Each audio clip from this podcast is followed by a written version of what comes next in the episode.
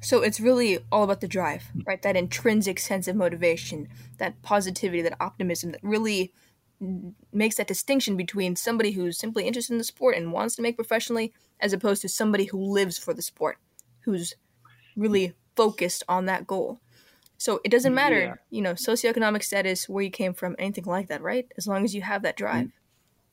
Yeah, and a lot of times we, we see when you come from inner cities, uh, even in soccer, and we look at Brazil and different places, as I've said many times, like people ask, well, when is the United States in soccer going to be real dominant? I said, when you see a kid dribbling a soccer ball down the field with his bare feet, like you see them doing in places like Brazil, they there's a intrinsic value in the ability to uh, have a drive that is bigger than just liking to play the sports. If it's trying to get out and do something bigger for your family, whatever it is, but there has to be a love for the game because in sports in general, like I'll take basketball, you shoot 50% you are really, really good. Well, 50% in life is like failure. You know, if you take it in grades, that's like an F baseball, if you hit 300, you are a Hall of Famer. That's 30%. That means out of 10, you're going to miss seven times. So if if you can't deal with some sort of, you know, not being successful or the ups and downs, it, you got to be built for it. It's it's the mindset of oh, I'm going to do it next time. I'll do it next time, and it it might not happen for you. But um, as Bob Marley says, if you keep taking the bucket to the well, one day the bottom will drop out. Hmm. So when you were, you know, talking and conversing with your with your peers, with your friends, with your teammates, was this a consistent observation you made that you know some of these people are coming from the hood and these kind of backgrounds, or where were these people coming from? You know, your peers. Well, yeah, yeah. You know, it so uh, along my path, yes, because that's that's all that's all I knew. I didn't really experience uh, and, and, meet a lot of other people playing basketball until I kind of rose in the ranks. I mean, initially it was just in my neighborhood. I wasn't going anywhere. I was staying right there, and not until I was like a senior and really good did I ever even leave the state of Washington or the pretty much the city of Seattle, with the exception of driving an hour and a half away to see my father. Other than that, I was I stayed in one spot, and then I got to you know high school and made some all star teams, and I now I started meeting people of other ilks and different uh, means and things like that, and I was like, wow, okay, you know, I'm now I'm being exposed to some different stuff. I get to college and you know, I come from the inner city and I don't have money, but people at Pepperdine, like there was a prince that went to our school and different stuff, and they're driving Ferraris and Lambert, and I'm just like, wow, this is out of control. So basketball has also exposed me to a lot of different areas of life that I would have never got exposed to had it not been for that little leather ball. So, did you face any obstacles or challenges growing up as a mixed race kid? That seems like it's a you know a, pre- a prevalent yeah. issue in your background. You know, yeah, the, the, the love that I experienced in my neighborhood, I would say no. You know, there was uh, there was just love, you know, and then basketball obviously helped with that at the same time when I first experienced that, to be honest, is when I went to my, my father, and that's when I was called the N word and a lot of different negativities. But uh, up and beyond that, the, the, people in my neighborhood, like, was there, did you get in fights and different stuff? Yeah, but for, for the most part, there was a massive amount of love that I never looked at myself in any other way than uh, a, an African American. My, my mother raised me that way, and when I went to live with my father and experienced that, it, you know, it validated who I was. I've always been proud of that, and I, that's just how I was raised. So this drive that really brought you to success in the support system. Can you further specify what that felt like, what it looked like as you were growing up? Like, what did you do to set yourself apart from your peers who were just doing this as a hobby? You know, it's a good question because so I had a, a few friends. Uh, one of them, um, he turned to drugs and drug dealing, and he was murdered. And uh, you know, other friends have went to jail and prison and different things like that. And it was, it for for me, it, first it was just a blessing, the ability to kind of dodge trouble, but at the same time, a willingness to sacrifice when some of them wouldn't. Meaning, like, I was willing to go and work on my game and work out as opposed to maybe go hang out, and some of them were not. So that was more of the hobby mindset. Like, you're not really as serious about this as I am. I'm actually willing to sacrifice my life to to try to further my, this blessing that I've been given. So th- that more than anything is what it looked like. It was the willingness to sacrifice when some of my friends they, they were not. Who was your inspiration growing up? Uh, who would taught you? Well, not you didn't have to meet them, but who taught you that you can make a profession, you can make money, you can support your family off of this sport? Who was that for you? You know, in many ways, it was my mother. Um, just watching her but um, my, my father had married, and so I had stepbrothers, and uh, William, my stepbrother, was probably one of my biggest inspirations. I, I watched him run track. He was an incredible athlete, and he was on the he play, he ran in track and long jumped in the Goodwill games that were in Seattle, Washington. But he, he was always a driving force for me because I was always trying to compete, and he was faster and could jump higher and, and different things like that. So in in so many ways, it, I had somebody who was athletic. Now on the professional level, there you know there's been Michael Jordan and Magic Johnson and Dennis Johnson and Gus Williams that were in, you know right in my city of Seattle that had a professional basketball team. For me in my real life, uh, my, my mom and my brother William, in a lot of ways, were inspirations. Your mom. It's always it's always with the mothers. I think even in a, in a, a two parent relationship, a two parent home, it's the mom. Uh, mm-hmm. As is her role to mm-hmm. nurture her children, we are taking the most from her, right? Whether it be inspiration, mm-hmm. uh, support, etc. What would you do if you didn't have your mom?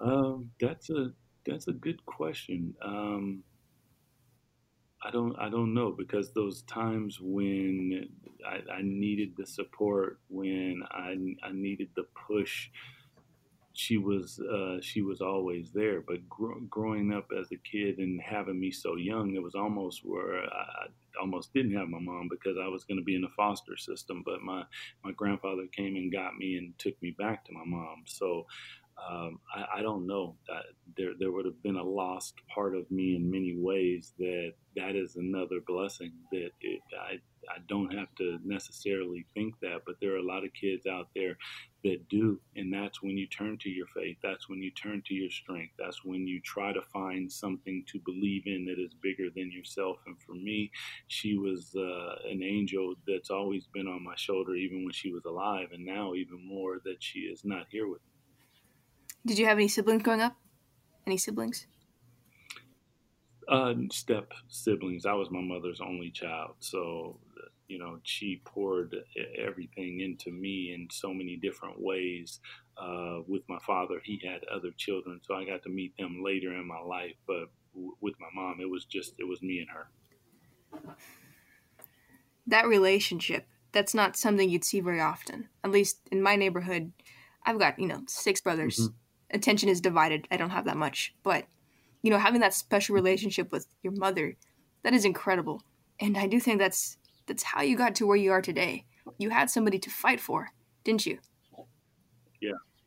Yeah, you know, uh, there was uh, a time in college when I had first got there, and I'd always write on my shoes for mom, you know. So I'd look down at the top of them, and I would see that when I was running or playing or whatever, because when you get tired, that's the one thing you grunt, kind of grab your shorts and you look down. So yeah, she was a, a shining inspiration in so many different ways for me to try to um, be more, do more, you know, succeed, to watch her, you know, do the things that she was able to do was uh, was a true blessing. And to have a child, a mixed race child at, at 15 years old, and then to get a job and hold that job and support and all the different things that she went through, yeah, she was um, she was a shining example in so many different ways for me.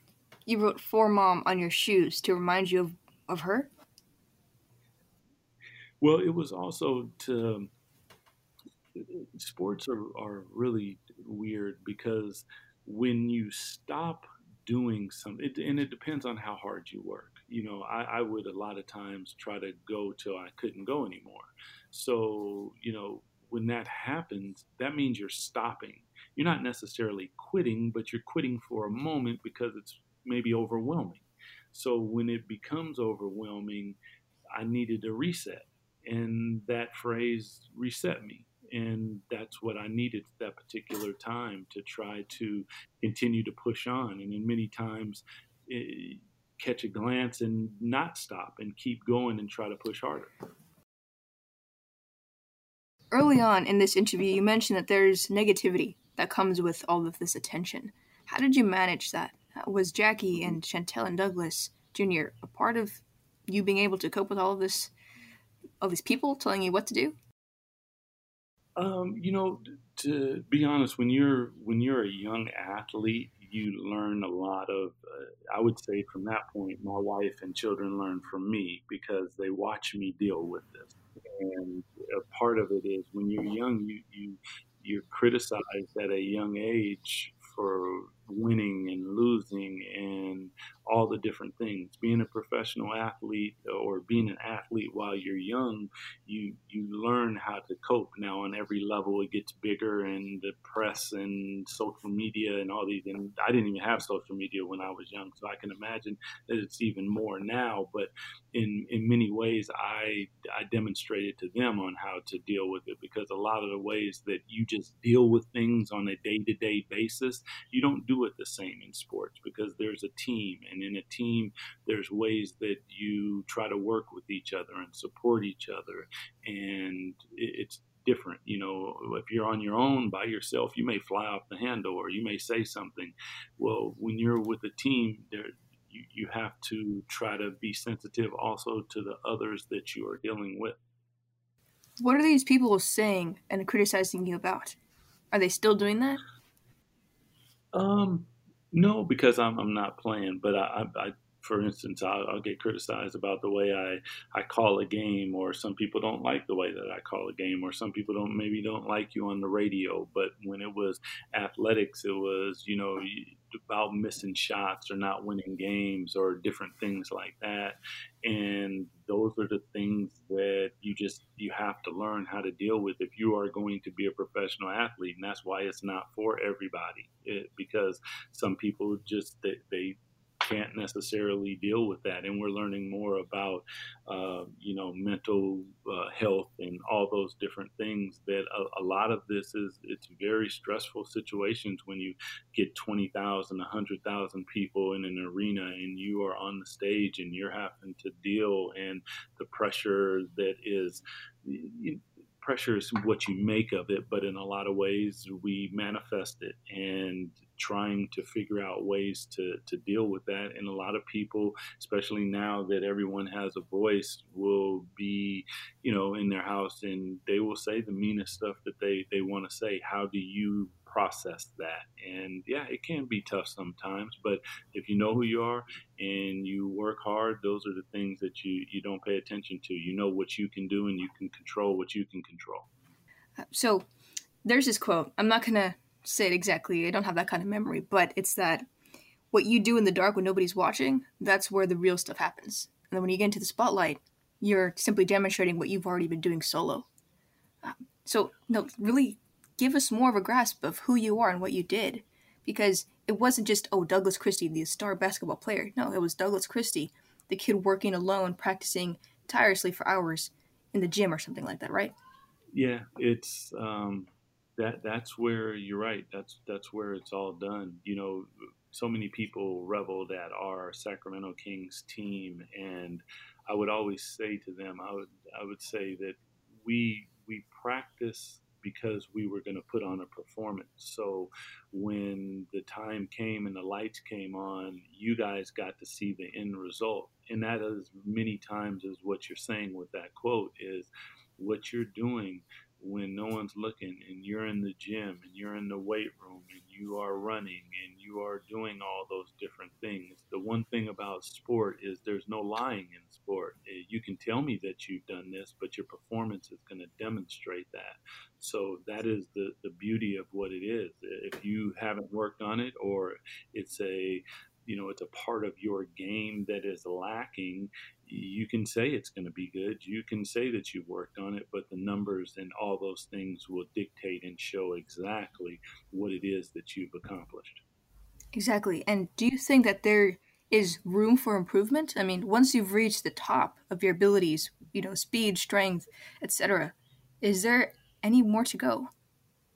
Yeah, there, there always is. When I when I train athletes, I, I train mind, body, sport, and a lot of athletes have one, maybe sport, and then other athletes will have two. They'll have body and sport, but rarely do we get a Michael Jordan, uh, LeBron James, uh, Kobe, where it's mind, body, and sport. So uh, in sport, you, if we take the sport aspect of it, you can always improve. I look at it kind of like Bruce Lee in, in belt degrees. You know, you can be a brown belt or a yellow belt, or you can be Kobe and be a 10th degree black belt.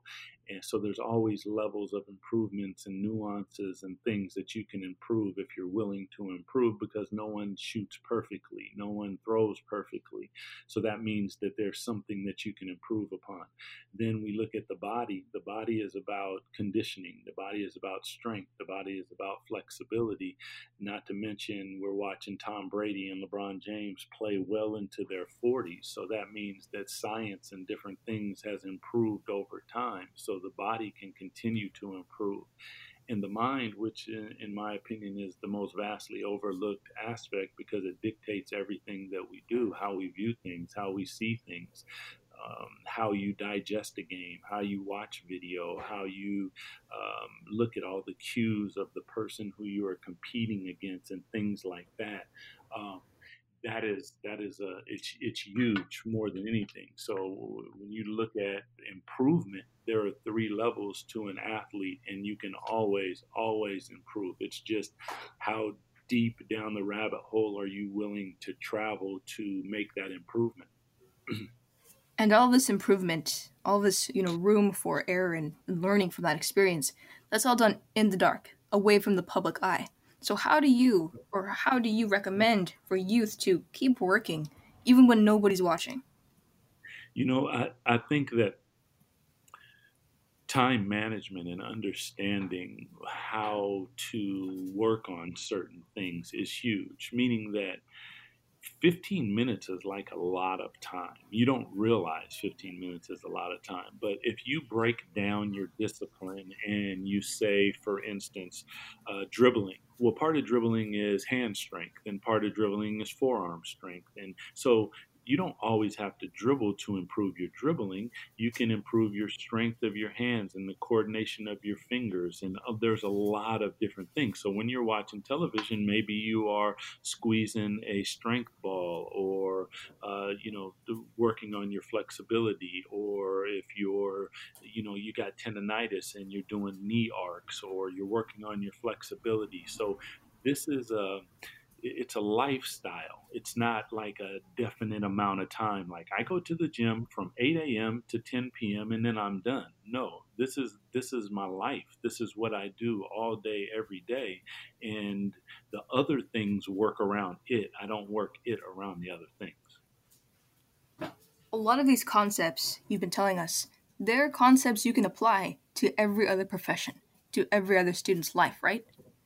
Yeah, that, that is um, that is well said because you know sport didn't create man man created sport. And the same thing goes for uh, orators and commentators and, and, different things. It's just a different physical or uh, human discipline and it, whatever that discipline is. I mean, even when I look at poetry and I look at hip hop music and I look at all the, the different things, or being a violinist or a pianist, it's it's how much time are you willing to dedicate to it? How much are you willing to dedicate to you you know your vocals and making sure that they're strong and your cadence and how you go about presenting and and uh, do you read a lot? Are, are your rhymes uh, deep? Are you talking about things?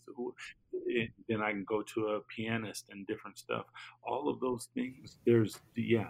This this is life. It's not just basketball. Basketball is a discipline inside of this thing that we call life. Your verbiage is highly eloquent. It's like poetry coming out of your mouth every time you speak. Have you ever considered writing a book?